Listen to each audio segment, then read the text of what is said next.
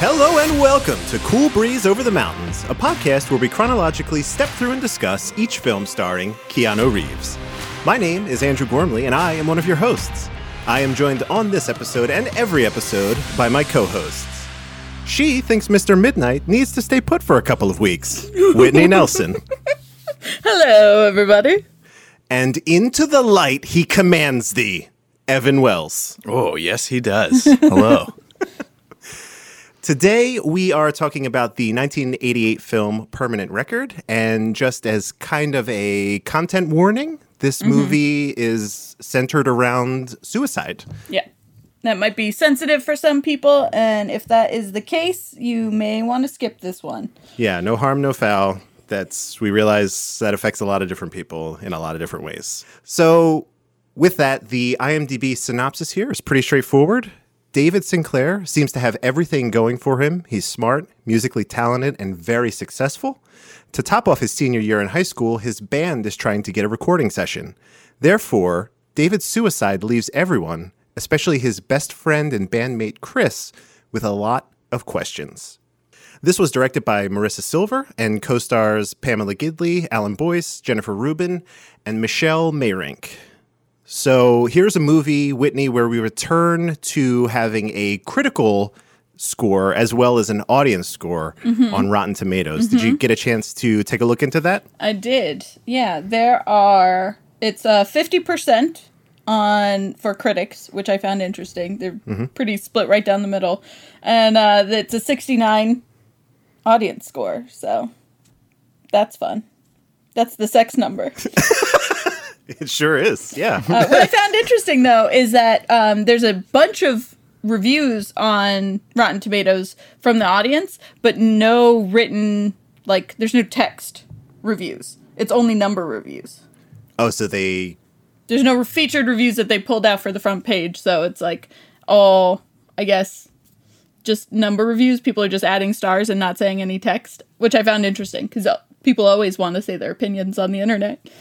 Yeah, I found that pretty interesting. I, I went in knowing nothing about this movie, and it took a turn that I was not expecting at all. I thought this was going to be one thing, and it was something else entirely. I didn't even read the little synopsis in uh, in Plex, so I was just like, play, get into it.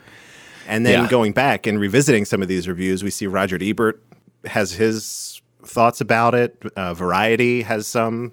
Pretty positive. One of the most glowing reviews is Ebert's review. Yeah, absolutely, absolutely. So yeah, the fact that it's fifty percent kind of split right down the middle, very, very interesting to me. Me too. I pulled this one quote from Walter Chaw. He was a critic on here, and he wrote, "This movie somehow balances the silliness of being 17 with the beauty and the horror of it." Mm-hmm. And I thought that pretty much summed it up. Like Yep. that hmm. for me a was good one. out of everything I read, good or bad, because I read the bad ones too. And while I don't necessarily agree with them, some of them made some pretty valid points. Yeah. So, Ev, let's start with you. Did this movie work for you? No. No. Oh, interesting. Um, okay. It didn't. So, like you, I didn't look at any synopsis when I went into this. And just from the title, I was under the impression that it was going to be about, like, um, you know, like a criminal record, Yeah. just because it said permanent record. And so I don't know if that shaped, you know, my movie watching at all, because I was like, wait a minute, this is so different than I expected. Yeah. But um, no, it was it was uh, slow for me. It was very slow, and uh, I- I mean, we'll get into some of the details of where it was particularly slow for me, but yeah, it didn't it didn't really strike me as being well made. It, it just didn't didn't work for me. Okay. Okay. Whitney, did this movie work for you? Uh, yes, it did. Yes, it did. I think I can't remember offhand, but I think maybe Evan and I have had opposite answers for every Yes. movie that we've done so far. It is Oh, believe is me, planned. Amazing I'm to putting me. something together to show this, but yeah, and I'm always the deciding vote. Come on. I'm gonna let's let's uh, let's figure out what Andrew's gonna say. I'm gonna go right in between you two. Hey, easy, easy. Yeah, no, I think that this movie. I think that they did a very good job. It felt very much like real life to me. And I know that's not everybody's bag, but like there's some ambiguity in it, which we can talk about kind of more as it comes up, but they like don't answer questions that are asked. Um, and I think that the pacing is, for me, it worked really, really well. I think that it, it carried the story along very nicely. I didn't find it slow, but it also is not like fast paced by any means. I could understand how someone could find it slow, um, but I thought that it was pretty pretty engrossing because it played it played very true to me. Um, So I, I think it resonated with me in that way, and and that's why it worked. Awesome. Yeah, that's good. I am going to go ahead and split the difference. No, I'm not. I'm not going to do that. This movie really, really worked for me. Yeah. I Two reallys. Mm-hmm. right, and again, this is a theme that's going to come up a lot for me. I stay away from drama because this kind of stuff stays with me. Yeah. Right. So I'll kind of be bummed out for like the next day and a half. It's just that's just how I absorb movies like this when they're based in kind of reality. But I I like this movie a lot. I think it pretty firmly establishes Keanu as like an actor with range. Like Yes. now we see it. Like that okay, I got it now. I understand. And most of the other performances, even some of the smaller roles like the principal, The principal, oh my god, so good. He was so good with so little. He says almost nothing in the movie yeah, and had such a fully like realistic feeling character. absolutely. He's like the principal that you wanted, right? Mm-hmm. like you're like, I want that guy. Yeah, that's a good point. David's dad uh, also had Incredible. just a, really just with maybe three lines and a couple looks said so much. Mm-hmm. Yeah. It was really really nice. And then I believe uh, the music teacher his his reaction towards the very end of the Mm-hmm. film I thought was really really powerful. So all of the performances, even the kids that star that kind of co-star alongside Keanu, really really solid.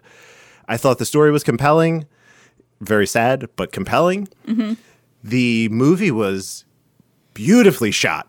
Mm-hmm. I loved mm-hmm. the the opening They did scene. they did an incredible amount of like I don't want to say foreshadowing because it's not like, you know, the gun on the mantle and then it has to go off in the third act kind of thing, but there Yeah. was something sort of melancholy and a little bit off-putting while still being beautiful about the way the entire thing was shot. And I couldn't put my finger on it. Like the whole time I was like there's something going on here and it was in the camera movement and the way things were framed and i couldn't put my finger on it. Um, but I, I definitely felt the mood of the movie from like that very first shot.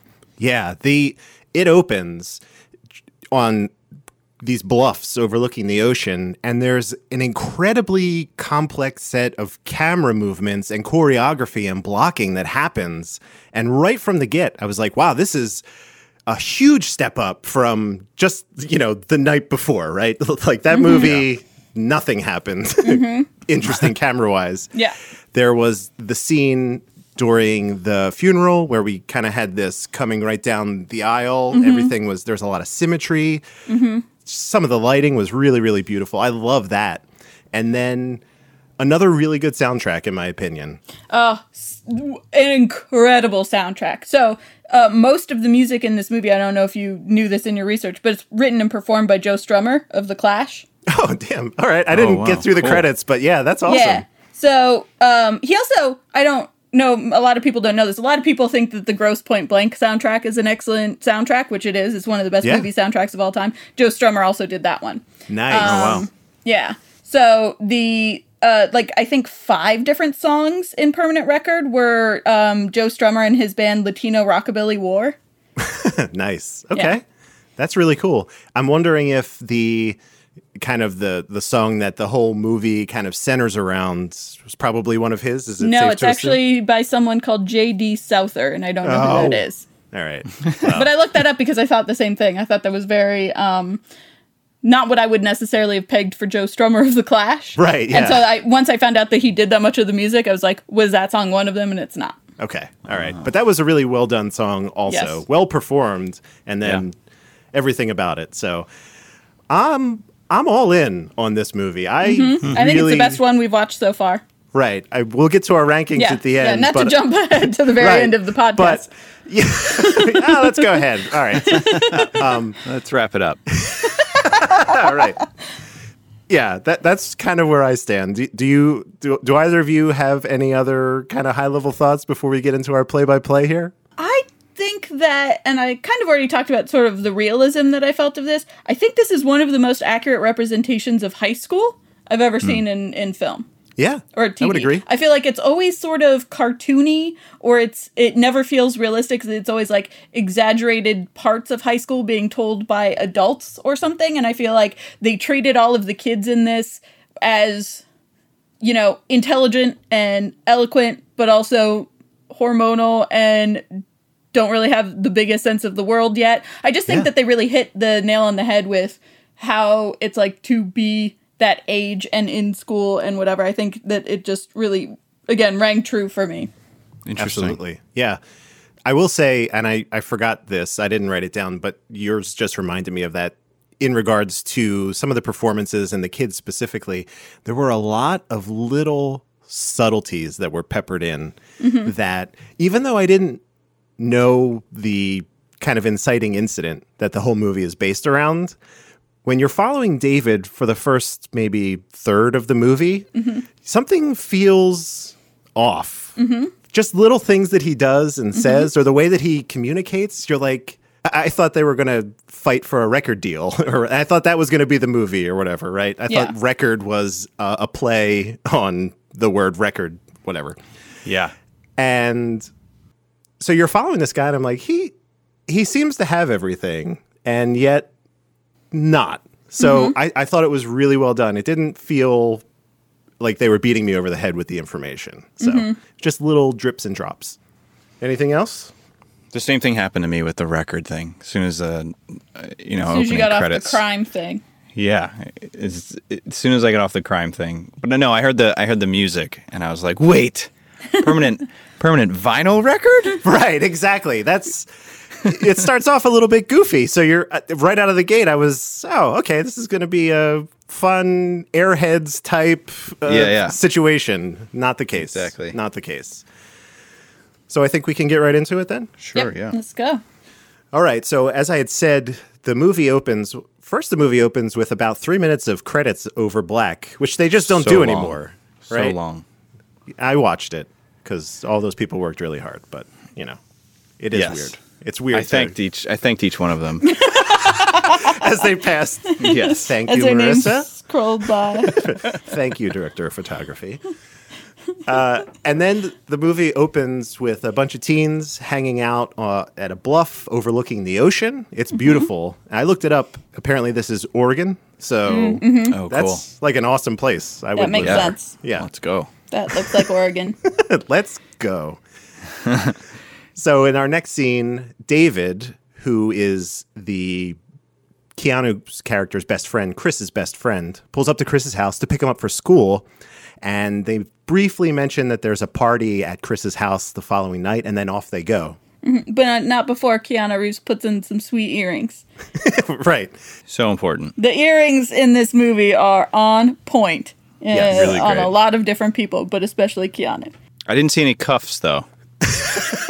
Yeah, I don't think I saw cuffs, but I definitely saw like a George Michael like little cross Yeah, yeah. hanging from a chain Saw the earring. cross. That was that was pretty sweet. I got excited about that, Yeah. but no cuffs. We're done with cuffs, maybe. Uh, there might be cuffs, but End of an era. Might be cuffs. but we might be out of cuff era.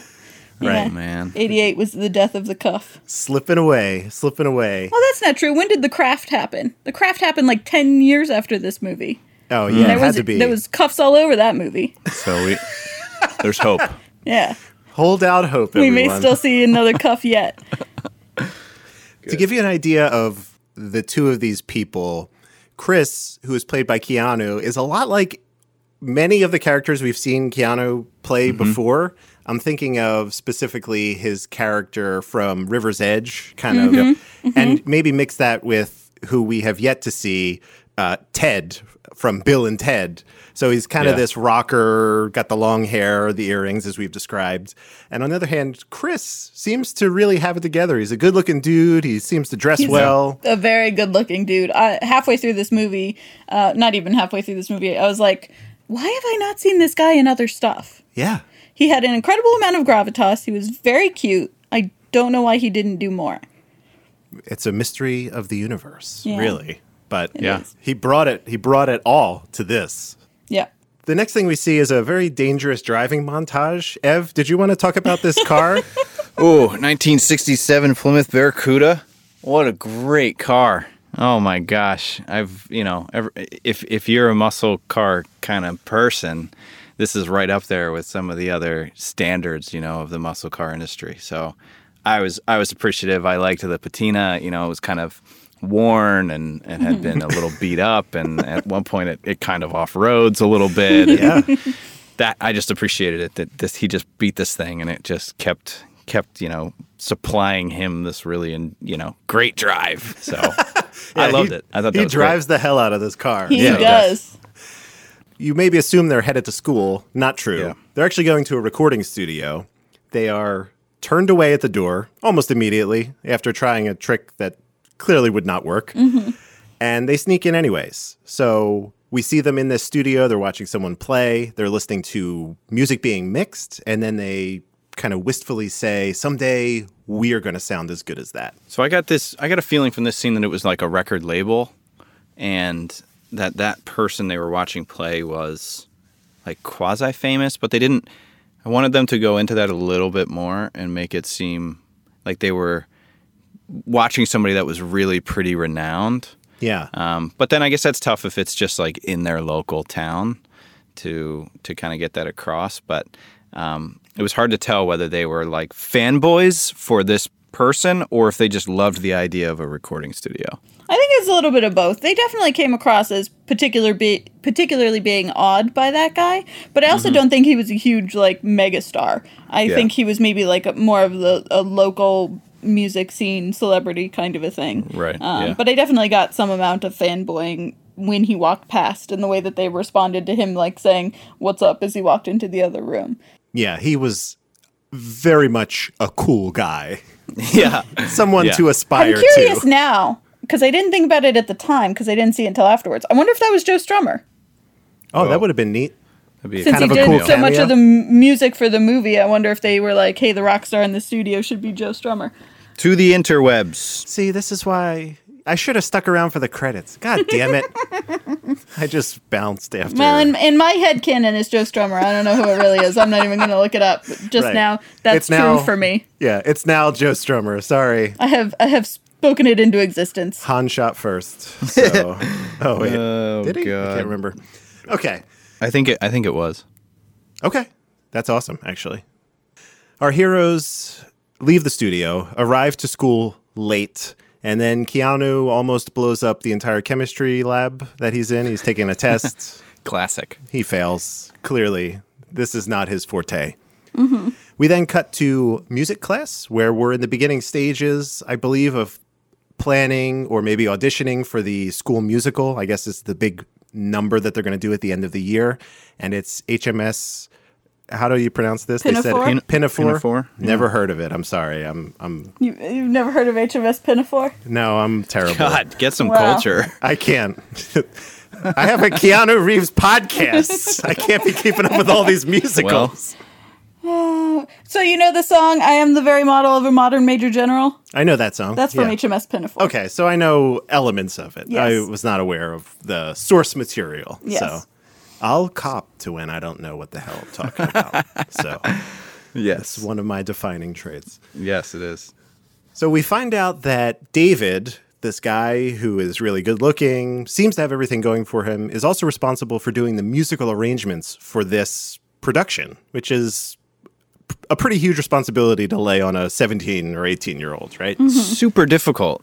Right. So difficult, especially if you look at the size of the orchestra that he was arranging for. Yeah. um, and the amount of parts that are in the play itself, this is not not an easy task for somebody who's been trained in arrangement, let alone somebody who probably hasn't been that much at 17 years old. You know, this is the kind of stuff you do in college. So um, that that was that was pretty wild to to see them doing that. I was. This is the only thing that didn't ring true for me in the whole movie because, like I said, it felt very realistic in a lot of different areas to me. Um, most high school musicals don't do any arranging at all, to my knowledge. They just kind of have the, the sheet music and, and go with that.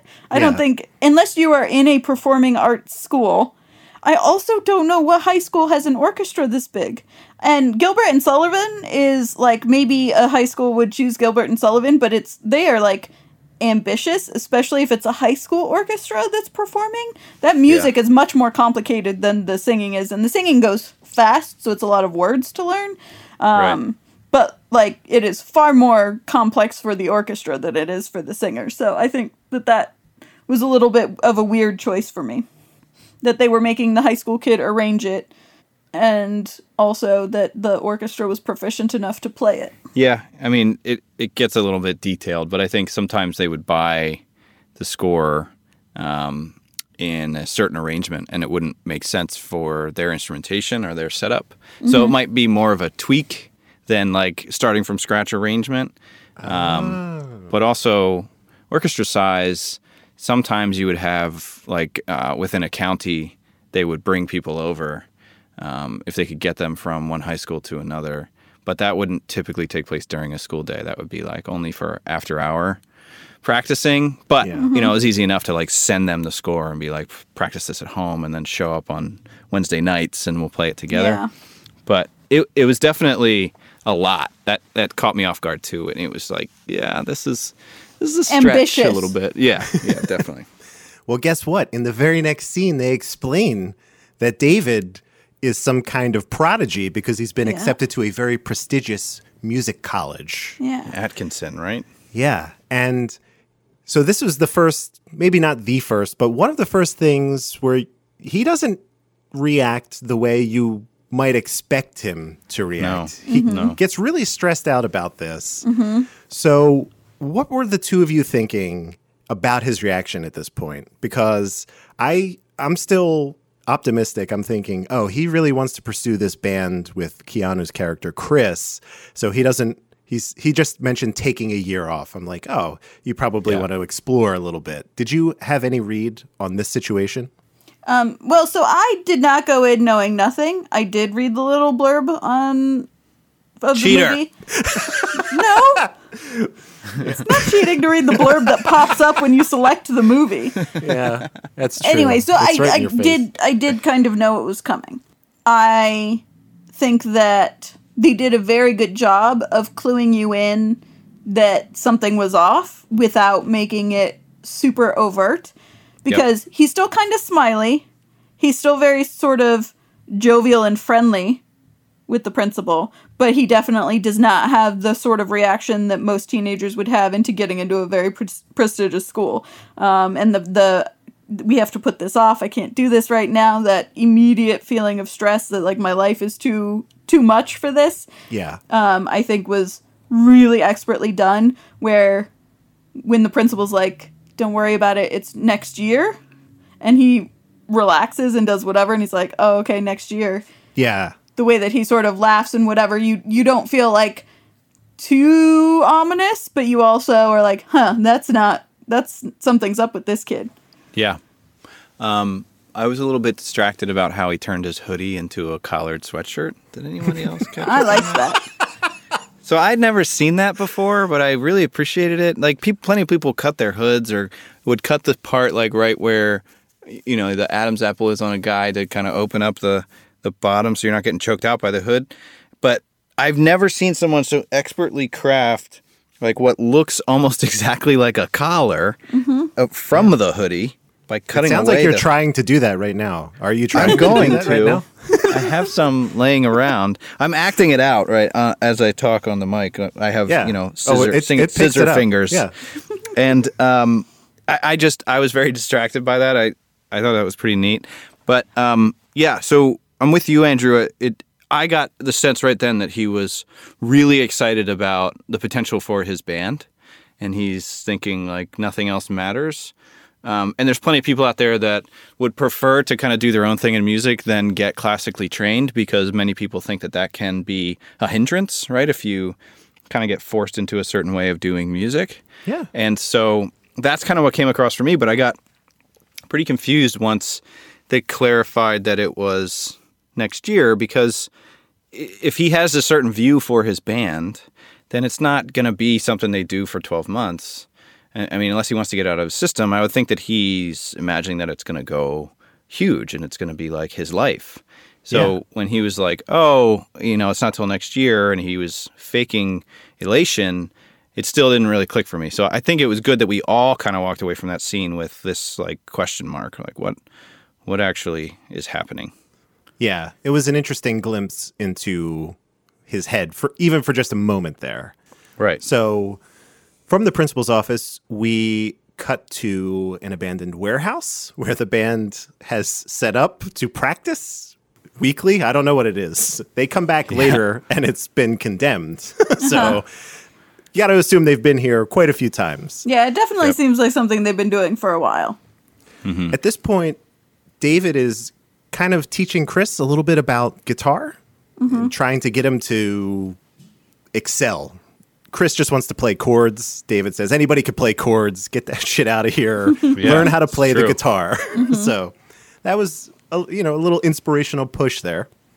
After that scene wraps, we are now in David's room and we see him laying in bed. He's playing his guitar and it's a little bit of a somber song. And we're just kind of, the camera just pans around his room. So we see a little bit, little kind of some disarray. We see a mm-hmm. fish tank and the room is generally like a little bit of a mess. The next time we see him is presumably the following morning. He's in Kim's bedroom. So we learn that these two people are not a couple, it's just a physical relationship. Kim is the person in the play who does the makeup and the costuming. Mm-hmm. I really enjoyed that they said something about like on the sly. They like meet up on the sly. Yes. I thought that was Yeah. very, very outdated slang, even for 88. I thought that was really fun. I really latched onto that. But she was like seeing each other on the sly, and I was like, oh, that's cool. So is this where she mentioned something about going together? Yes. Yes. She she thinks about like she says something along the lines of like Anyone else like who is doing what we're doing would Right. be going together. Yeah. So for you guys in high school, was that the phrase you used going if you were in a relationship with someone? no. No. What did you What did you say? Going out, I guess. Or I don't- yeah, what was said? Was it going out Yeah. or I dating?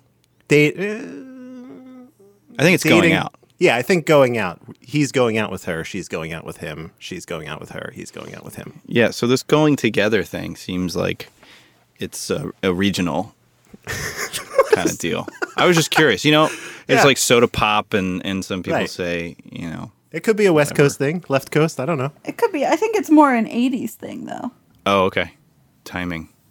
I'll look into that. I don't mind. I'll do a little bit more research. It's fine. No, it's not important. Put it in the show notes. It's fine. I'll take care of it, Ev. I'm writing it down.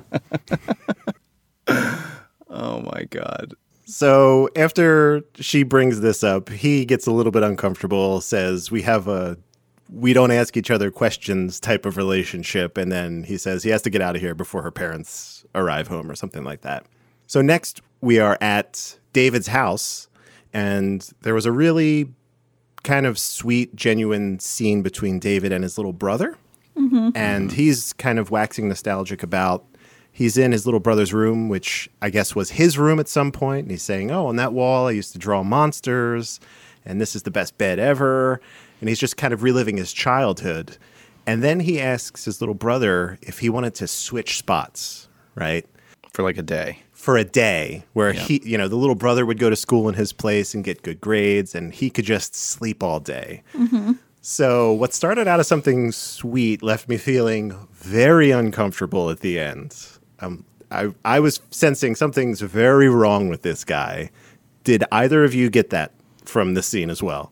Yeah, I think that they didn't. Again, I think that they played it pretty close to the chest. It was not super overt, so it definitely left you wondering. So it was like more question marks rather than here's what's happening. They didn't lay it out for you, but it definitely was another scene very much like that accepted into school scene where I felt like they did a very good job of you going something is definitely off here. Yeah. Did you get that, Ev? No.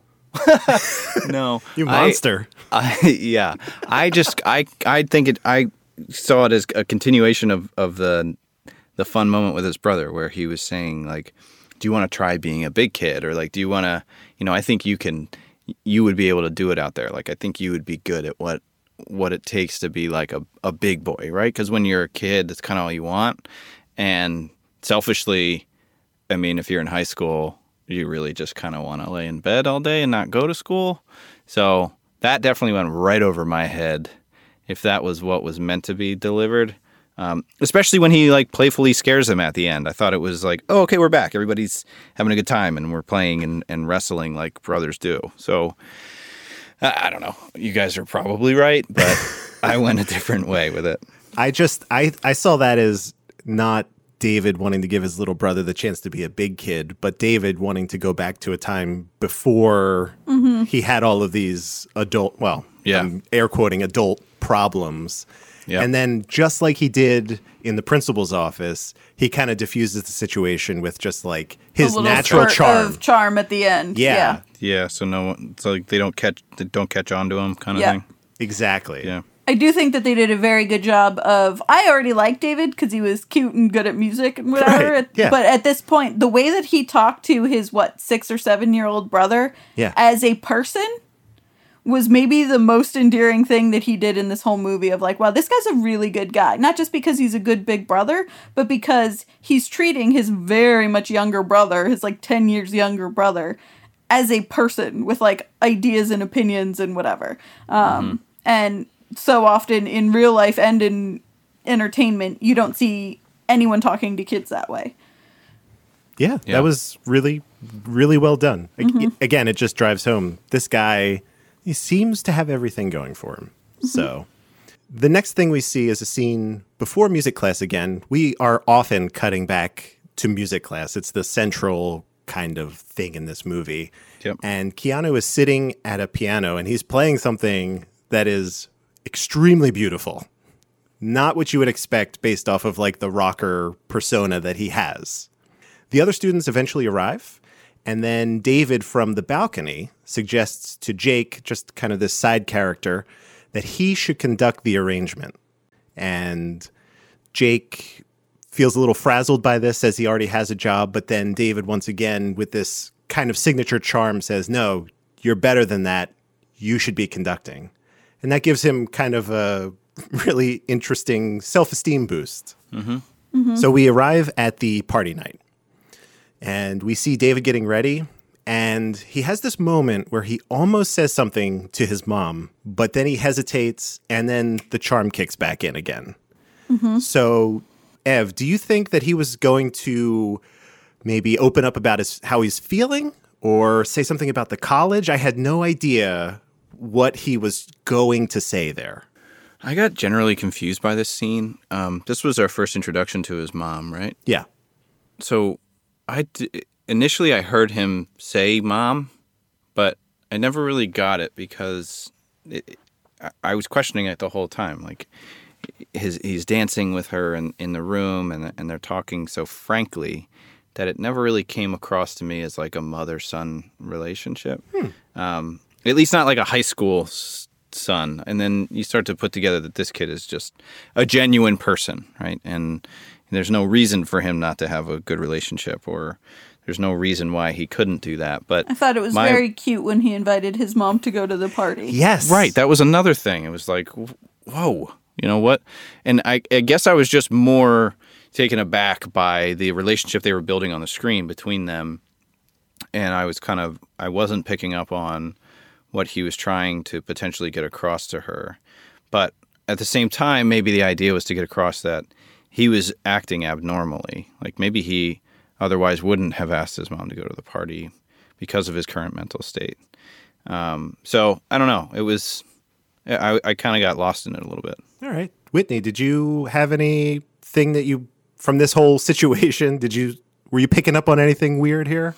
Well, I mean, I think I think this was the only time where it didn't sort of ring true for me as far as like the emotions that they were playing. Mm-hmm. I think having like with a, a jokey sort of mom, you want to come to this high school party and her saying, No, I don't want to go to that party, and just the whole sort of scene in general, I feel like they portrayed too close of a relationship Yeah. and I think that Um, it didn't strike me as not a like mother son kind of a thing. Um, like you were saying, Evan, it not really feeling like a teenage son and a mom how they react relate. I just think that it was portrayed as too close for someone who wouldn't say anything Oh, okay. that she would have no idea that this was going on. And obviously, he played it pretty close to the vest, but something's definitely up in the scenes that we've seen. And I think if she had been a little bit colder, or there had been a little bit more, even just nagging or something, than there was, because there was, it was, I, I don't know, it just felt too much like he had a friend he could talk to in his parent who he also trusted to be a parent. Um, So I think it was a little bit too close. It didn't seem like a kid who was feeling this way would not have said something to that mother with that relationship that they had. That's that an- she would have known. Yeah, that's an interesting take on that. Being as close as they were, someone she definitely would have noticed that something was wrong Yeah. and probably pushed a little bit harder for Like the I think those those moments of melancholy or whatever, she Yeah. would have seen that at some point. interesting. Yeah. Oh, okay. Yeah. I got um I got a little bit of a Joe Keery vibe from um David's character who who played Steve Harrington in, in Stranger Things. I was I noted that down, man. Yeah, it seems like a direct like even the hair, especially the hair. Yeah. Yeah. In fact, the the opening scene when he arrives at that bluff, for a split second, I was like, "That's nope, can't be." you know, I, I had this moment of like, "That's him," but it, you know, impossible. But a lot of that um, started to kind of strangely take place on the screen for me as well. Yeah. The one thing I'll, I'll note before we move on from this scene as as the mom she's leaving the bedroom and she just notes to him she's like oh you made your bed and he just kind of says yeah uh, in retrospect that was an Yeah. interesting kind of just drip that they put in there so we arrive we are at the party now and we're following david for most of this we see keanu popping in and out and a few of the other characters we've met but Keanu in a white jacket. in a white mind you. jacket for the second movie in a row. Mm-hmm. David is looking extremely uncomfortable, very restless. Like he's not staying in one spot. He's his Yep. eyes are darting around. He does not look n- at all like he wants to be there, but he's mm-hmm. trying. And at some point, he decides to go out for a walk. On the way out, we run into Lauren, who offers to join him, but he turns her down. She she's like, "Oh, I understand. By yourself, whatever." And then off he goes. But also before he leaves the party, he engages with his, you know, friends with benefits relationship. And there's Yes. an interesting engagement there too, where she's like, "Well, when am I going to see you?" And there's a a good chunk of pause that happens mm-hmm. in their in their conversation right there, which was perfectly noticeable. Yeah. where he's kind of just like, "I don't know, I'll see you around," and I, I still, I guess I'm just like thick headed, but I'm just looking at that like, oh, you know, they're done. Like they're not. He's not interested in her anymore. He's interested in He's something a else. moody teen, right? Right. Yep. So we see that when he goes out for this walk, he actually walks to the bluffs that we saw in the beginning of the film, and he goes right up to the edge, and he's just looking out into the darkness. So there are a couple things I want to note about this scene. First of all, it is beautifully lit. There's mm-hmm. Yep. the w- there, it's inferred that there's a lighthouse nearby, so we're seeing Yep. this bright light kind of swing around. And Chris, played by Keanu, has caught up with him, and he's a little he's a little drunk. He's holding a beer, and we're thinking like, oh, he's gonna sneak up on him. So he hides behind a rock, and he's looking over Yep. and he's peeking.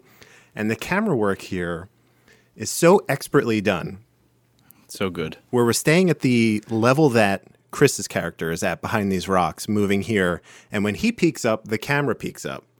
And we see that David is over by the rocks, and then the camera tilts down.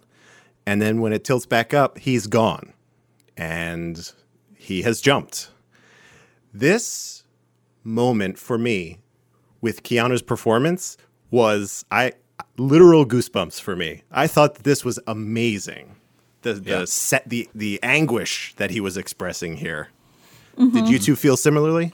Yes. Yep, I did. I think that that uh, I I felt that the knowing what was coming because I had read the snippet Yeah. Um, I felt that Keanu's little like drunk beer hide and seek thing was a little over the top, and I was kind of exasperated with it.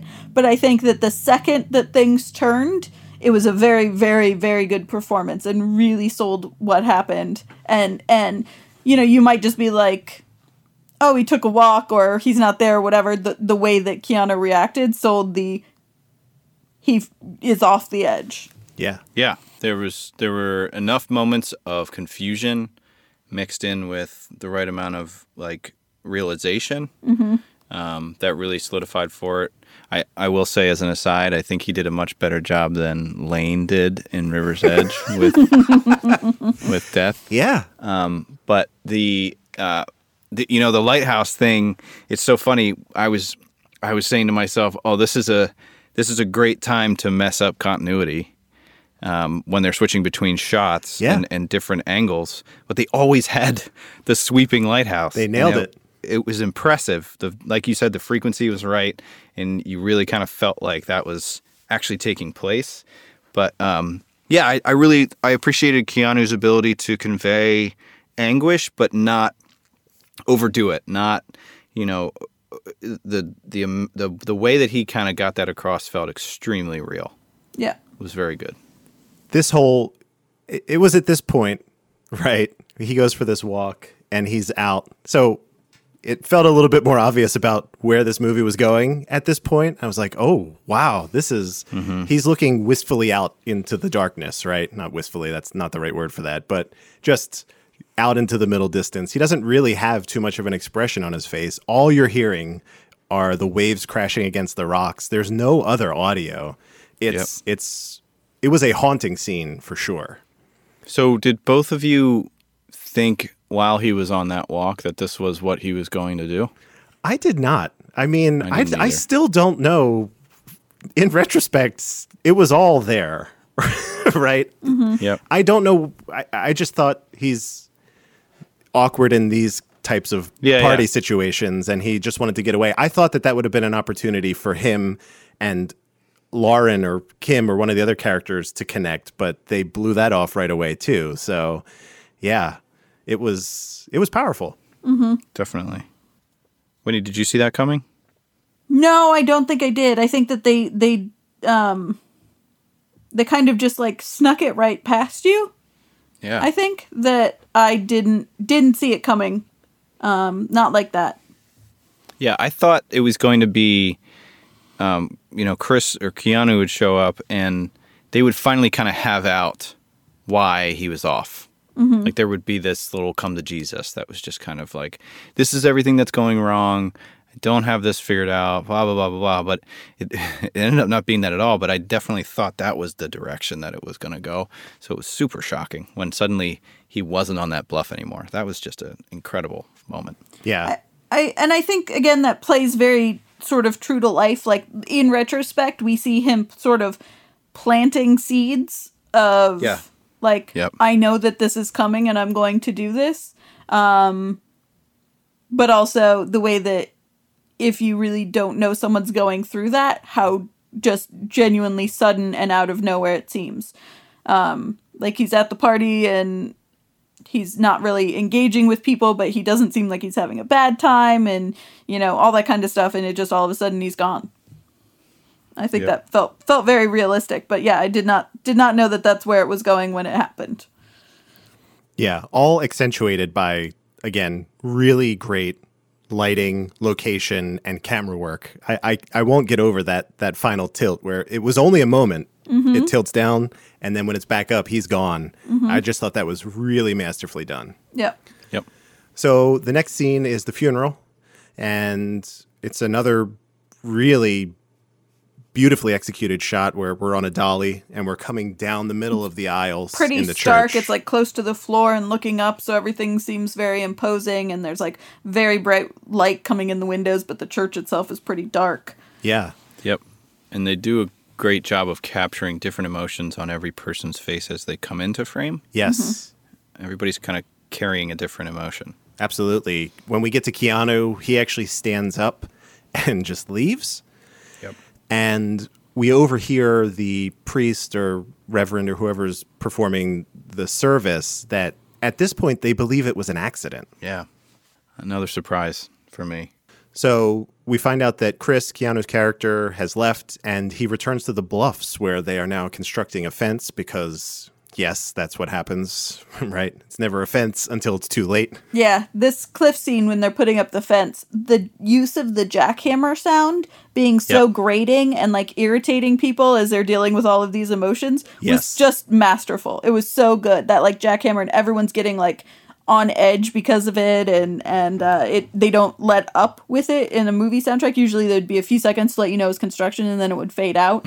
But it really Yeah. like helps to amp up the characters' emotional states. It was created tension in a really good way. Absolutely. Yeah. So they're discussing maybe having a service or something in David's honor and his memory. So we're back at music class again, and Chris is very distracted, right? He's the, everyone's performing up He's on reading a stage. He's- magazine. yeah, he's just reading something Right. and it the principal walks in talks to the music teacher and then it's it's decided that he should be given the task of finishing david's arrangement work which again for somebody that we've we've discussed for somebody who is accomplished at that you know this is still a, a huge task and he's unsure of, of whether he can even do it. But the principal you know you can do it you know gives him the old punch on the chin there. We arrive back at chris's house and at this point, he receives a package from David posthumously mm-hmm. with the arrangement for the song and a note that reads, I wanted everything to be perfect. It wasn't. And there's a really, another great kind of performance here from Keanu, just realizing that Yeah. what what has actually transpired like it was not an accident what he believes mm-hmm. is true is actually true Yep. Yep. The the watching it sink in on his face was really well done. Yeah. Yeah. There was more. I think it was something you said, Whitney, maybe during River's Edge, where you could see that there's an inner dialogue happening. Really, mm-hmm. there's more. There's more behind his eyes in, in, in as he's you know progressing as an actor, and you you definitely see it here. So that was really interesting.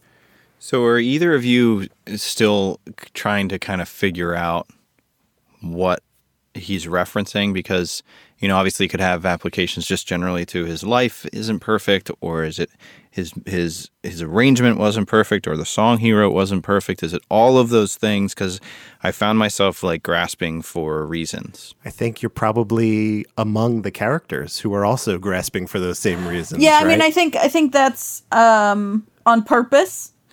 I I took it as everything, like because Yeah. you see him sort of composing a song on the bed and then crumpling up paper and throwing it away. You know that's part of it.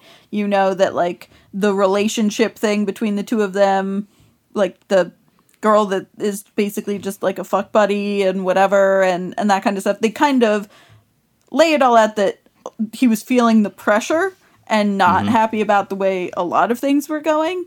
Um, but leaving it ambiguous is part of the reason why the whole, you know, hour after he falls off the cliff happens is because no one really knows exactly what it was and what it was about, and his note was too ambiguous. Yeah. Yeah, so at this point, Chris heads to David's house, and this is presumably to tell his parents about the note he received, but he he leaves. He he actually doesn't. He he's in his room, he's looking around. The little brother says something along the lines of like, "Are you looking for David because he's dead?" And it seems like that realization hasn't quite hit the little brother yet what that means. Yep. He just kind mm-hmm. of says it's so blasé we're back at the bluffs again and everyone is gathered here it's a scene similar to what we saw when the movie opened right and they're all discussing this service for david and then chris once again reveals that it was probably suicide and he he's angry about this he shows his girlfriend the note and then we just have to assume that she told kind of the rest of the school what she had seen so that was pretty tough to watch too Yeah. Yep. in the next scene, now he's at David's house again and he's telling David's parents the same exact thing, right? So he goes down this line of just, you know, bang, bang, bang right here. And he he says this line that I, I'll never forget it now. He he says, he didn't scream, right? And the mom gets up and leaves the room. And I, that was crazy. And then the dad stands up, and you could see that there's you could see 400 different emotions going through this guy's face. He hasn't even said anything yet. And that was one of the best performances with j- almost nothing to go on, in my opinion. I think, Whitney, you, you felt similarly there? I did. I did. I think he just uh, like he just played it all. He didn't need to say anything because he was able to do it all with just his body language and his face. Um, I think that the the range of emotions, and I think that it was. I I very much again it rang very true that the dad was still trying to say like this note doesn't necessarily mean that he killed himself and the parents trying to like say it still could have been an accident and Keanu Reeves leaving zero room for Yeah. like he didn't fall there was no noise he didn't scream he did this on purpose and he was happy about doing it he wasn't scared about doing it um, and then the reaction that the dad had of just like just the pain and the terror and the realization and all of those things just kind of going across his face was it was a really good scene and and then and then Keanu Reeves just being like I don't know if I did the right thing by telling you this that was a he did a very good job selling that one too because Yeah. he Yeah. he seemed so genuinely lost and confused and the parents not comforting him because they're lost in their own thing and him like should I have told you? Was this a good thing? Is it bad that I told you? And they're not even answering him. Like the mom's out of the room and the dad is in his own world. It was very, very, very Im- impactful scene overall. hopefully no one ever has to go through that but you would imagine if you were a, a young impressionable teenager that's that's how you would be feeling too. Like i, I don't know if i did the right thing Yeah. here. I don't know what i saw. I don't know what this means. What do i do? And it was noted earlier in the film chris's dad seems to come around once every two weeks mm-hmm. or something Yeah. so he really doesn't have anybody to talk to. He has almost Yeah. the exact opposite life that David has with a loving family and siblings and stuff like that. We're back at the Bluffs again, and this is at nighttime. He had gone there to just drink, but he runs into Lauren, who's also there drinking, and they discuss if either of them had thoughts about suicide. Chris says that he hasn't, and it sounds like maybe she did at some point. Is that how you read that? Yep. Okay. Yep. And then they talk about what kind of life they had pictured for David, which followed along. It was the logical conclusion to his his life, which was like the greatest ever, like record deal, big house, mm-hmm. people vying for his attention, things like that. And then they tell each other not to ask if there was like mm-hmm. more they could have done to stop this. Chris's character says it's it's not even worth asking that question. So again, I think they I think they're handling this pretty deftly, and all of it feels again not having experienced anything like this in my life. It seems well handled. Are are mm-hmm. both of you feeling similarly about that? Yeah, I think um, Chris is doing a good job of helping others handle it, but it's clear that that he doesn't have it figured out for himself. Yeah. So I think that the most interesting part of this movie is in the second half of this movie, Chris goes from not understanding how this could have happened and how his friend could have done this thing to immediately sort of getting all of the pressures that his friend had. And that is part of his realization and his sort of like acceptance of things. And over the course of like 30 40 minutes of the movie him having to tell the kid's parents that it was suicide and not an accident. Him having to have these sort of, of conversations of like it's Yeah. not you can't ask if we could have done anything. And and the all of the the burdens that he sort of is now bearing for picking up the pieces of this a his best friend's life but also this kid who everyone thought had it together and his kind of slightly more screw up friend now has all of those pressures and at first he sort of is buckling himself personally and i think that's part of and this is all in keanu reeves this is all subtext but i think keanu reeves kind of uses that to understand Yeah. Going from I have no idea that this was going on and how it could have happened and why he was feeling this way to being like now I kind of get why he was feeling this way because I had to do all of the stuff that he didn't do. And and sort of like be responsible for mm-hmm. all of the people in in this school and in his life that are dealing with him being gone. Yeah, it would it would be interesting to see if he just off the top of my head it seems to track that he goes through like this the stages of grief. He right? does. Yeah. So ending with acceptance, right? Yeah. Mm-hmm. I totally agree with what you said. That's that's really interesting. Yep. So we're back at school in the principal's office, and Chris has suggested that you know they don't want to they don't want to do anything too big for David, but they have this song, and they would want to play that for the school. And the principal says that's a great idea. I'll give you a day. And then just a moment later, same principal as having a meeting with the superintendent, who is an evil guy, and says, "No, we don't want to deify this mm-hmm. person who committed suicide. That is off the table. Cancel it." We're back at music practice, and the principal now tells everybody what he was told that this tribute is kind of off the table. And at this point, Chris flips out, says a lot of really Yep. just just things in anger, mm-hmm. and then he gets kicked out of school. Justified though. Right, I, you're on his justified side the whole time, right? Yep. At this point, his dad stops home again for the first time. I don't know since maybe David died. I, I we, we don't know. Yeah. No clue. And as punishment for getting kicked out of school, he takes Chris's guitar, Yeah. the one thing that he had as a the as an outlet. Yeah, right. Yeah, it seems like his dad may not have even known that uh, David is has passed. Yeah, it's very possible. This guy just Yeah. total oblivious. He shows Yeah. up 10 seconds and then he's gone. So, Right. in the next scene we see Chris, he's driving drunk and this is kind of a parallel to the same drive that he took in the beginning of the movie with David and we find out that he's actually headed to David's house and on the way David's little brother for whatever reason, he's acting out and he decides to go outside and Chris almost hits him with the car. It's mm-hmm. a it's very close. Yeah.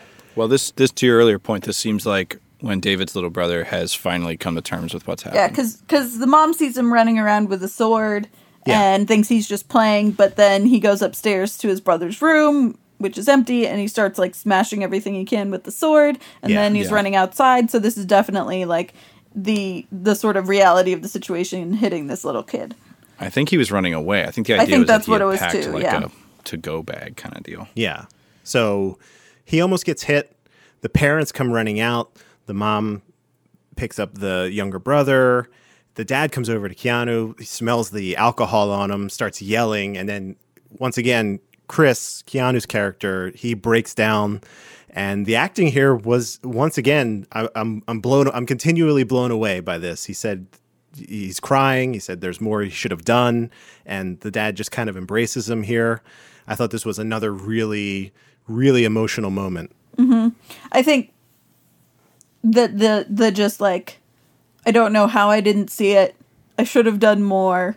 Yeah, Yep.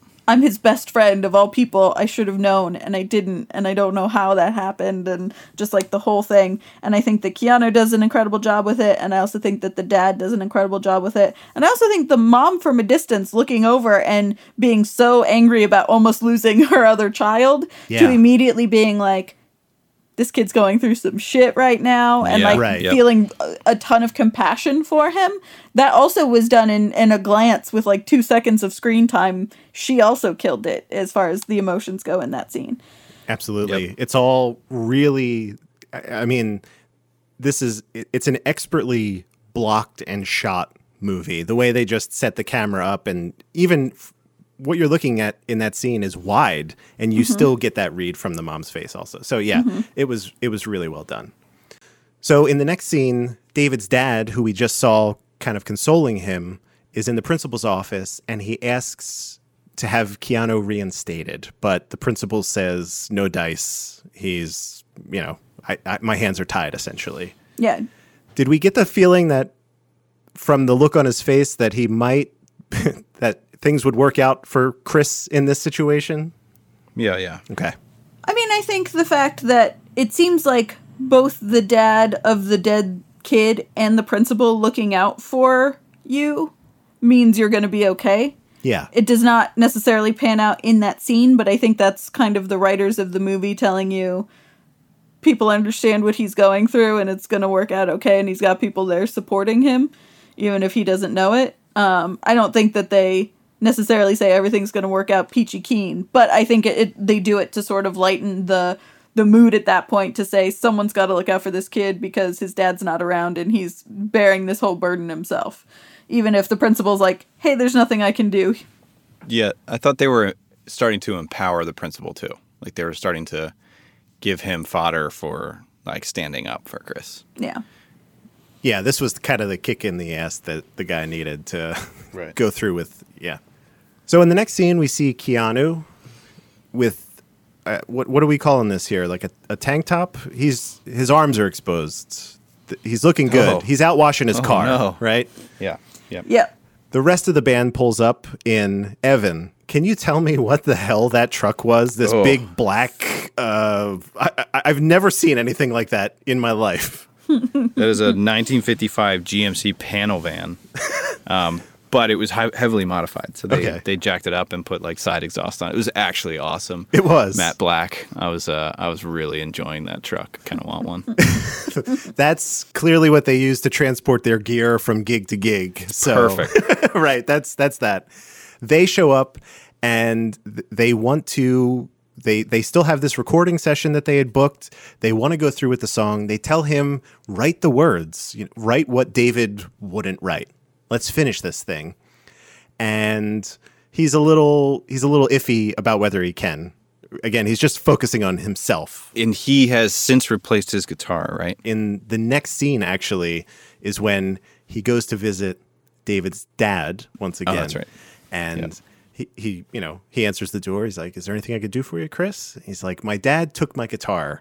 So he gives him one of David's guitars, or maybe it's it's actually I think it's the dad's guitar, is it not? Yeah, it's it like was. a Yeah, 'cause he said he 1955. Stratocaster. It was yeah, nice. some it was it is a nice guitar. Yeah. Probably worth So that guitar right now on eBay, that that was I think it was Telecaster, solid body. Telecaster. yeah.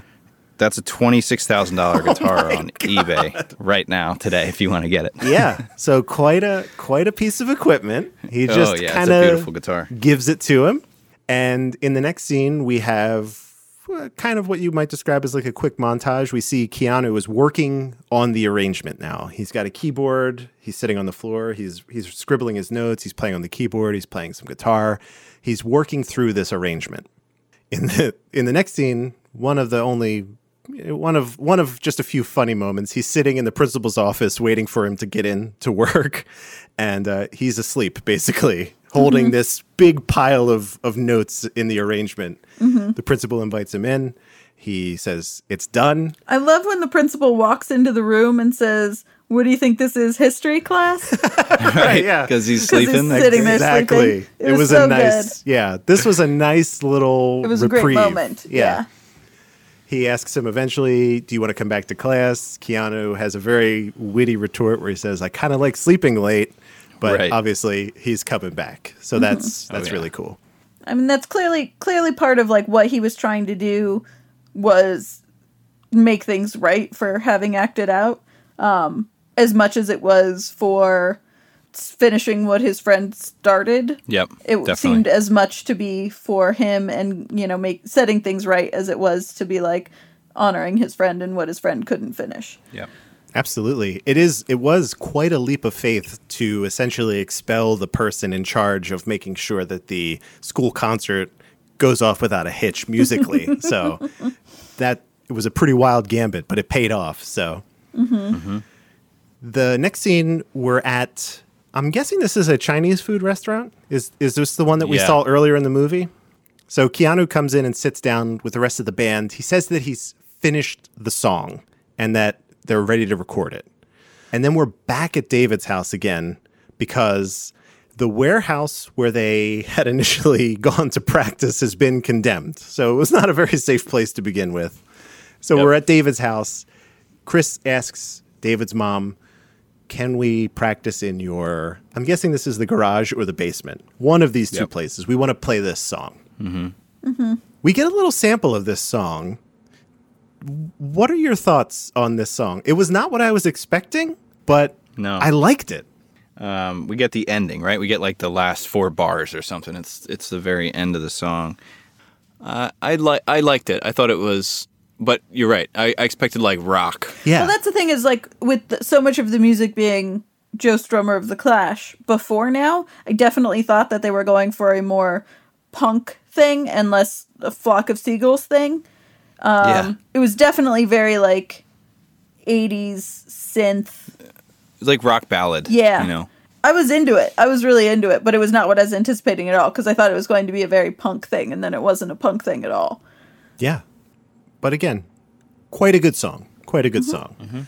Yep. Now, the whole next part is essentially cutting back and forth between two scenes. And I don't want to undercut this. So if either of you have something you wanted to interject here, please feel free. But we have on one scene in the studio recording the song, and in the other, we have this school concert that has fully come together, right? Mm-hmm. Yeah. And both of these things are going really, really well, mm-hmm. right? There was an awesome little moment, I thought. I don't conduct, I have no idea. It seems like a lot of pressure. But Yeah. This was Jake, who David had, you know, in the beginning of the movie told, like, you can do this. This is what you should be doing. He gets up in front of the orchestra and he has a look on his face like, holy shit. Yeah, like, yeah, it was perfect. It was Yeah. just a little thing, but it was so cool. I thought that was great. Uh, so we're we're cutting back and forth between these really nice orchestrally performed songs, and then in the studio we're hearing David's song kind of play out instrumentally. I should add. So we're just hearing the guitar being played by Keanu, and then tracking the rest of the band Yep. this culminates in Lauren, who we've seen throughout this film. She has an a cappella solo of David's song. She decides at the last minute not to sing her She's not solo sing her solo from the musical. in the musical and instead jukes and and does the solo. She says, "This is for us," and then she proceeds to a cappella sing this this song. And full disclosure, I cried. I was very emotional for this. I thought it was beautifully done. Wait, these are your first. These are first Keanu tears. I, I, I don't. Yeah, they are the first. I. They might not be the last, but they are certainly the first Keanu tears, and and uh, obviously not for Keanu. She has, to me, a, she had a beautiful voice, right? Very mm-hmm. nice voice. Mm-hmm. and the the words were really also beautiful. I, I I'm struggling for the words here, but I I thought this was really great. We we cut out to some people in the audience. The superintendent is none too happy with what has transpired. He's there. The principal tells that guy in no uncertain terms, "Go fuck yourself." right? Well, it was a great line, right? Because he said you weren't. He said something to the effect of, like, you weren't listening, or I didn't get through to you. And the principal's retort is, "I'm not listening to you right now." And it was like, that's awesome. That was a great response because all he wanted to do was listen to Lauren sing this song. Absolutely. So we have that. There are a couple shots. We cut to the principal. We cut to, I believe, at one point we see David's dad. If I'm, am I, am I, was I misreading what that character? We cut to somebody. Then we cut to the music director, who's who's mm-hmm. also crying. Lauren's doing an amazing job. Keanu is watching her from off stage. At some point, he had gotten done recording his version of the song. So all of these characters have come together. We get a standing ovation. I, I thought this was super powerful.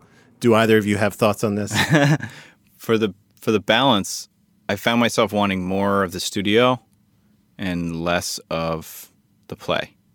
Because for me, the culmination was what he wrote himself for the band to perform, and it was less about what he arranged for the play.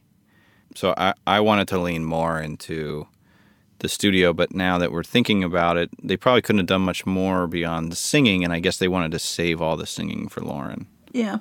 For all of the talk they had about Keanu, like they, they kept saying, Chris, man, you got to sing Yeah. it. We never actually Right. heard him sing it, but I guess it would have been weird to have that twice or cut back and f- it would have certainly undercut the a cappella performance if they like cut back to the studio version of Keanu Well, that's the way. singing. is There's no good way to like mix that because if you're doing it to instrumentation in the studio that they've recorded, then like you have to cut it out again to cut back to the stage where she's singing a cappella. You couldn't do like a duet or anything and still have it be a cappella on her side and Yeah. like um there's no real real smooth way that I could see to intercut those two. Um, I do think it was weird to only have her sing it when, like, for the recording, he's everyone's like, you gotta sing it, and he's the only one that can do it, and whatever.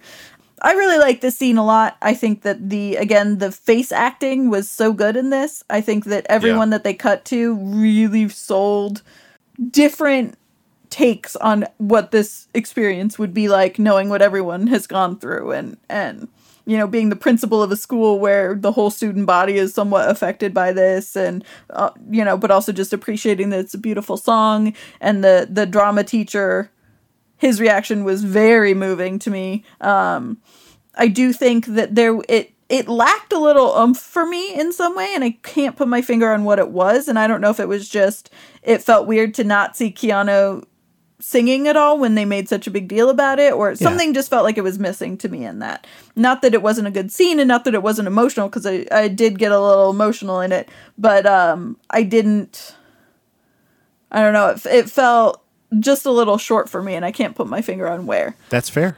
I actually can't tell you why it worked so well for me, to be honest. I'm again, I'm struggling with the word, but I was like, this is this is great. This is great. There, there's something I would have done different here. Um, for I think that they could have not had the studio time and the play in parallel timeline. I think they could have done, or not even parallel, concurrent. Um, that they could have almost discovered that she had a beautiful voice for the song while they were practicing in the garage or the basement, and then they could have done all the band sound you know tracks and had her singing a cappella in the studio and then come over to her singing a cappella in front of the audience and kind of had that been the crossover. Um, and I, I don't know that would have just brought more for me because then then it makes it feel like david's song that he wrote is more complete like that they actually finished recording it yeah it's available i like that. I i like you putting that into words. For me it it didn't track I like I knew it logically that the the songs were the same song. This was David's song. All Yeah. of this was Yeah. David's song. But it didn't feel that way when you were watching the two intercut. It did not feel like the same song. It felt like two different songs. right And I think that that's exactly hitting the nail on the head. Like this is David's song. It he died when it wasn't complete. This end scene is completing the song and it didn't quite do that. I think that's Well done, Evan. bring it into that's it i'm done the rest of this podcast bring it not into be final here cut. next week So the the final scene of the film is it's exactly a parallel to the opening scene of the film where we're back at the Yep. bluff. All the cars are kind of parked. Everyone's hanging out. We see Keanu. He walks over to his girlfriend. She's doing some writing. And then he walks over to the fence. And then he looks out into the distance over the ocean. Nothing is said. You just hear the waves crashing again. And then he walks off frame. And then the camera holds on this beautiful vista through a fence for a moment and then cut to credits. Mm-hmm. So that brings us to our recommendation and Keanu check in. So, Whitney, would you ultimately recommend this film? Yes, I would. I would recommend this film. I do think that we have, I think maybe because we've been describing all of the plot points with like how good the acting was and how emotionally resonant things were, I do think we've maybe oversold it a little bit at this point. I I like it more than any movie we've seen so far, and I I genuinely enjoyed this one, and I think this is the first time that I've genuinely enjoyed a movie. Like I've had bits and pieces that I liked or things that I enjoyed but didn't like fully love the movie. Um, but I also think that this is a very mundane take on something like this happening. And it, it was mundane on purpose. It was very realistic. It was very true to life. But there's a lot of scenes that are just dialogue. There's nothing dramatic happening. It's just people sort of coping with emotions and and you know what what the world is like when it's easy to lose people. And it's not a big it's not like the notebook as far as drama goes with like swelling music and and dramatic scenes and that sort of thing it's very it's very low key which I think some people might not enjoy. I think it really worked because it all felt very real to me. It all felt like I think it enhanced the resonance with me of how I really like felt for all the characters in this movie. But I, I do think that I, would recommend it, but with the caveat of there are people who might find it drags, and there are people who may not be interested in the subject matter at all because you know of, of things in their own life. So, but so it's a it's a yes overall though. Okay, good to know. Good to know. Evan, would you ultimately recommend this film? Uh, yes. You know, this conversation actually opened my eyes a lot to some of the uh, uh, amazingness. You word This- good. This conversation to open my eyes to some of the, you know, the quality of this movie, and I think I, I would recommend this to an audience that has a willingness to actually sit and think about a movie. Yeah. Like you can't you can't put you can't put Donnie Darko in front of anybody, right? Because there there's a, there's a lot to think about in that movie, mm-hmm. and certain people are going to appreciate it and get it. And that comes back to you as the person that recommended it, because then afterwards you get to be like, "Oh my god, did you?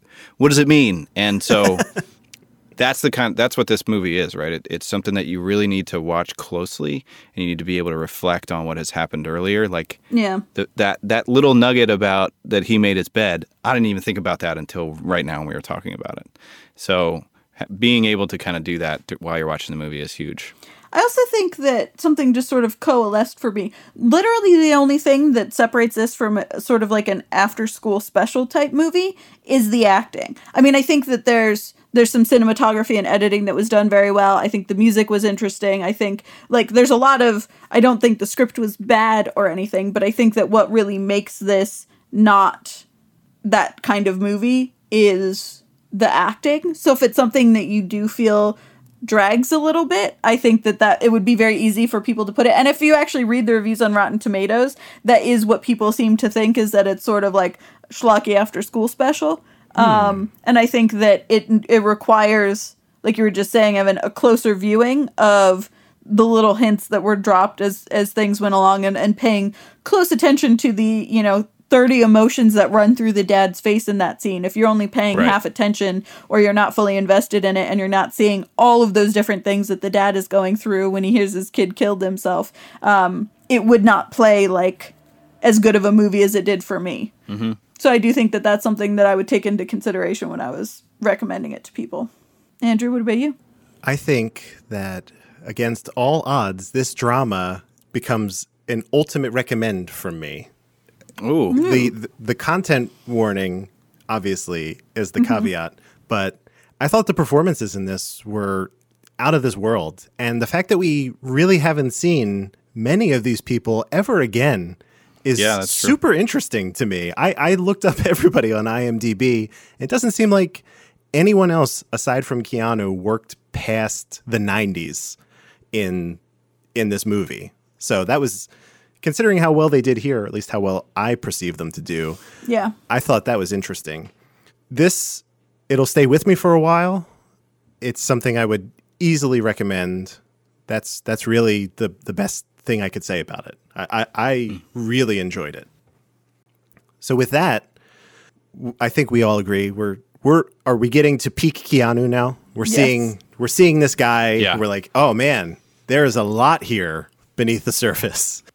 Yeah, but we, we I want to make sure we don't get too far down into the trenches of like silly um silly Keanu. Like we need to kind of pull it back a little bit, keep the keep the reins a little taut. Um cuz you know, I I want to make sure he's still in like a serious serious world. I mean, this had glimpses of serious obviously with Yeah. the subject matter, Yeah. but you know, we're still getting a lot of that like smiley kind of doofus from time to time. it's unbelievable to me that this and the night before came out in such close proximity. I, that one person was able to do both of those roles, and one, in my opinion, far better than the other. It speaks Yeah. volumes about about him as an actor. So Big hair changes too. massive hair changes. so, in terms of our rankings, I have this open in front of us. Whitney, I'm going to read yours since you're column A. if that's okay. Mm-hmm. And tell me if I got this wrong, because I, I I think I have it right, but I could be wrong. I have River's Edge, Brotherhood of Justice, Flying, The Night Before, Young Blood, and One Step Away. I was unsure. The Night Before for you is better than Young Blood. Just want Yes. to verify. Okay. Where does this one slot in? Uh, number one. All right. There we go. I kind of had a feeling. Yeah. But that's good. Evan, where mm-hmm. would you slot this movie in? Do you need me to read back for you what you have? I would love that. You have River's Edge, Brotherhood of Justice, The Night Before. This can't be. Nope. Oh, I remember. Okay, I talked you down. I remember last week the first thing you said was The Night Before is number one for me, and then I talked you off the edge. Okay, so we have River's Edge, Brotherhood of Justice, The Night Before, Young Blood, Flying, and One Step Away. I think it's second to River's Edge. Interesting. Okay, not too hmm. bad. Not too bad. Both dark, keeping these dramas Yeah. up high. Yeah. Yeah. Surprising no one, this is my number one movie also currently. so I don't think I could have said enough good things about this one. Oh man. So let's talk about next week. Next week, Evan will be leading the discussion on a film called The Prince of Pennsylvania. Hmm. Have have we seen this? Has anyone seen this? No. I have not. I have no idea what this is about. The box Very art curious. looks hilarious. A great haircut. a great haircut. I'm I'm ready. Okay. Oh, I just looked at the box art. Oh, wow. That's a whole thing. that is a whole thing. That whole outfit is like a Yeah. statement. But yes, that haircut. That's Wow. that's all of the information I have. I am going into that one completely blind as well. I yeah, don't I'm wanna- going to try very hard not to read anything about this one and see what that haircut is about because he definitely looks like five lesbians I know now with that haircut. Oh my god. Well done. Well done. You win this episode. he so he uh this this this haircut this is a deep reference but he looks exactly like the bassist for a group called dirty loops and if you ever look those guys up they do these really hilarious covers it's uh it's exactly the same so this is incredible All right. Perhaps inspired by. So Could have been. the Prince of Pennsylvania. could have been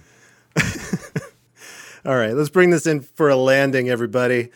You can find our website at coolbreezepod.com and access all of our episodes, list of films we're reviewing, and much, much more. You can reach out to us by emailing coolbreezepod at gmail.com or hitting us up on Twitter at coolbreezepod. If you think this is a podcast you can get behind, please give us a subscription on your preferred platform, and a review is much appreciated. You can also find one of our current reviews helpful if you want. It's one that's about Evan, if you were into that sort of thing. cool He tuned out. He's like, I don't want to hear anything about this review. Oh, man. We'll be back next week, but until then, Whitney, where can we keep up with you on the internet? All right. Well, I gave the full rundown last time. So this week, I'm just going to say follow me on Twitter at Whitney underscore Nelson. And you can find all of the other podcasts that I do um, Historical Hotties, Myth Takes, Almost Better Than Silence, and a uh, secret project coming up soon. Um, follow me on Twitter and you'll see all those things. That secret project, that I, Evan and I have oh, gotten. I'm hype They're, priv- they're privy to what it is. oh man It's a really, really good one, and it is quite the stunt. So it's exciting. I don't want to build it up too much, but I don't think you can build it up enough, well, frankly. we, we can talk about it soon. All right. Ev, yes andrew what can i do for you sir so did you have a question there's there's a thing. We're on it. We're actually on it right now. The internet. Are you aware of Oh, this? yeah, yeah. Um, So you I've can heard of it. It's a series of tubes, right? it is. It is not a dump truck. you can you can have a presence on this internet. okay. Huh. Do you do you currently have one? I do actually. Um, It's amazing. I think so. How many? Actually, you tell me. I'm uh, I'm on Instagram. Is that is that on the internet? That's one. But please Yeah, so- don't let that stop you. uh, at Evan Acree. That's actually. I'm also um, on Twitter, but it's terrible. So don't don't follow me there. Understood. Yep. But yeah, That's okay. there's a lot more coming. I mean, my my presence is about to at least triple. So um, watch out, world. Whitney, I'm going to just mark this episode. I want to see how many episodes Evan tells us that things are coming. That would be that could be the ongoing joke that we that we are not privy to. So that would be interesting. Yeah. You could just follow me on Twitter at Dark Driving. I post about film and video stuff, video games, this podcast, and a bunch of other. Um, I posted a really funny picture today. I thought it was a really funny picture. I was caught in traffic, so check that out. It's it's. uh No, I won't spoil it. Go check it out. Clickbait. yeah, I was gonna say I'm going right now. to see what it is. yeah, it's You'll never so believe what disappointing. happens. It's so disappointing. Hilarious. That was actually a joke we made earlier in this episode. So there's a, another Easter egg. We tie it all together. So with that, thank you all for joining us. And in the words of Bill S. Preston and Ted Theodore Logan, be excellent to each other. Party on, dudes.